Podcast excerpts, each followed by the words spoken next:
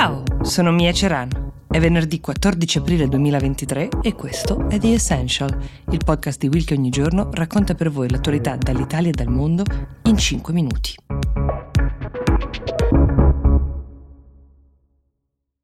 Allora, in questi ultimi giorni si sta discutendo molto delle dichiarazioni che sono state rilasciate da Emmanuel Macron, presidente francese, al rientro da un viaggio di Stato in Cina. Durante questo viaggio ha incontrato il presidente della Repubblica Popolare Cinese, Xi Jinping. Le dichiarazioni hanno fatto discutere perché mettono in discussione sostanzialmente il posizionamento internazionale della Francia, ma più in generale dei paesi europei, in particolare per quanto riguarda il rapporto con gli Stati Uniti. Secondo Macron, infatti, l'Europa dovrebbe ridurre la propria dipendenza dagli Stati Uniti. Eh, soprattutto dovrebbe evitare di farsi trascinare in delle crisi che non la riguardano direttamente, come ad esempio quella tra Stati Uniti e Cina per il controllo dell'isola di Taiwan, che la Cina, come sappiamo, considera parte del proprio territorio, di cui invece gli Stati Uniti intendono difendere l'indipendenza. Macron ha insistito molto sulla necessità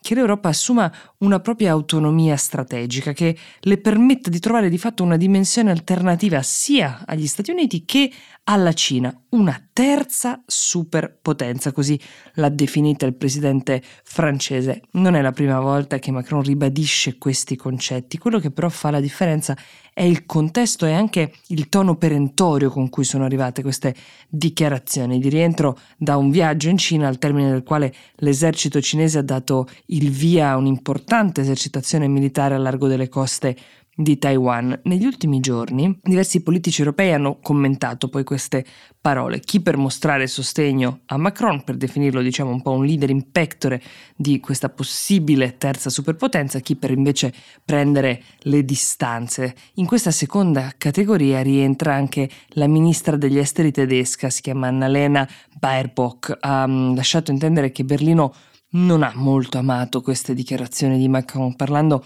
nel corso di una visita in Cina, ha dichiarato che le istituzioni europee non sono indifferenti a quanto sta accadendo a Taiwan, ha ribadito come il legame con gli Stati Uniti non sia assolutamente in discussione. Le dichiarazioni di questa ministra degli esteri tedesca appunto bilanciano quello che ha detto Macron, ma è chiaro che si tratta di una questione sui quali nei prossimi anni i paesi europei dovranno di fatto confrontarsi e trovare una posizione che potrebbe creare tra l'altro più divisioni di quante ne riusciamo a immaginare adesso. Questa settimana il Dipartimento di Difesa degli Stati Uniti ha aperto un'indagine sulla fuga online di alcuni documenti sensibili, alcuni contrassegnati come top secret. Sono documenti che rivelano molte informazioni sull'attuale situazione militare in Ucraina, molte sull'esercito russo e alcune anche su altri paesi alleati degli Stati Uniti. Non è la prima volta che sentiamo parlare di leaks, cioè di fughe di informazioni riservate, a differenza di altre come Wikileaks, ad esempio, le rivelazioni di Edward Snowden, questa volta i documenti non erano veri e propri file di testo, ma erano delle fotografie di slide di presentazioni che probabilmente sono state scattate proprio dentro al Pentagono dove questi documenti sono custoditi. Secondo quanto riportato dal New York Times, il responsabile di questo leak sarebbe un ventenne chiamato Jack Teixeira.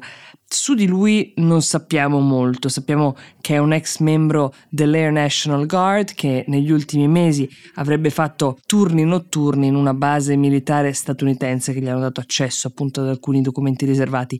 Secondo gli investigatori federali sarebbe stato proprio lui a condividere per primo questi documenti su un server della piattaforma Discord dedicato ad armi, meme e videogiochi. Da lì in poi i documenti si sono diffusi anche su altre piattaforme come 4chan, Telegram e poi alla fine anche Twitter.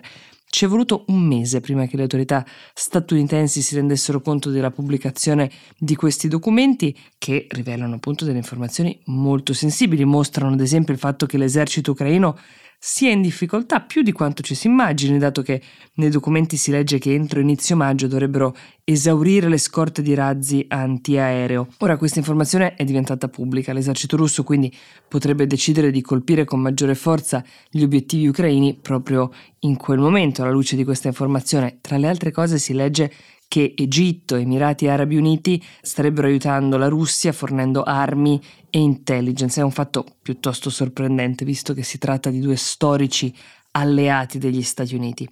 Le autorità statunitensi finora non hanno confermato l'autenticità di questi documenti pubblicati, al tempo stesso è difficile immaginare che lo possano fare anche in futuro, visto che li metterebbero di fatto in una posizione scomoda con alcuni alleati, oltre a fornire un grosso e inatteso vantaggio strategico alla Russia.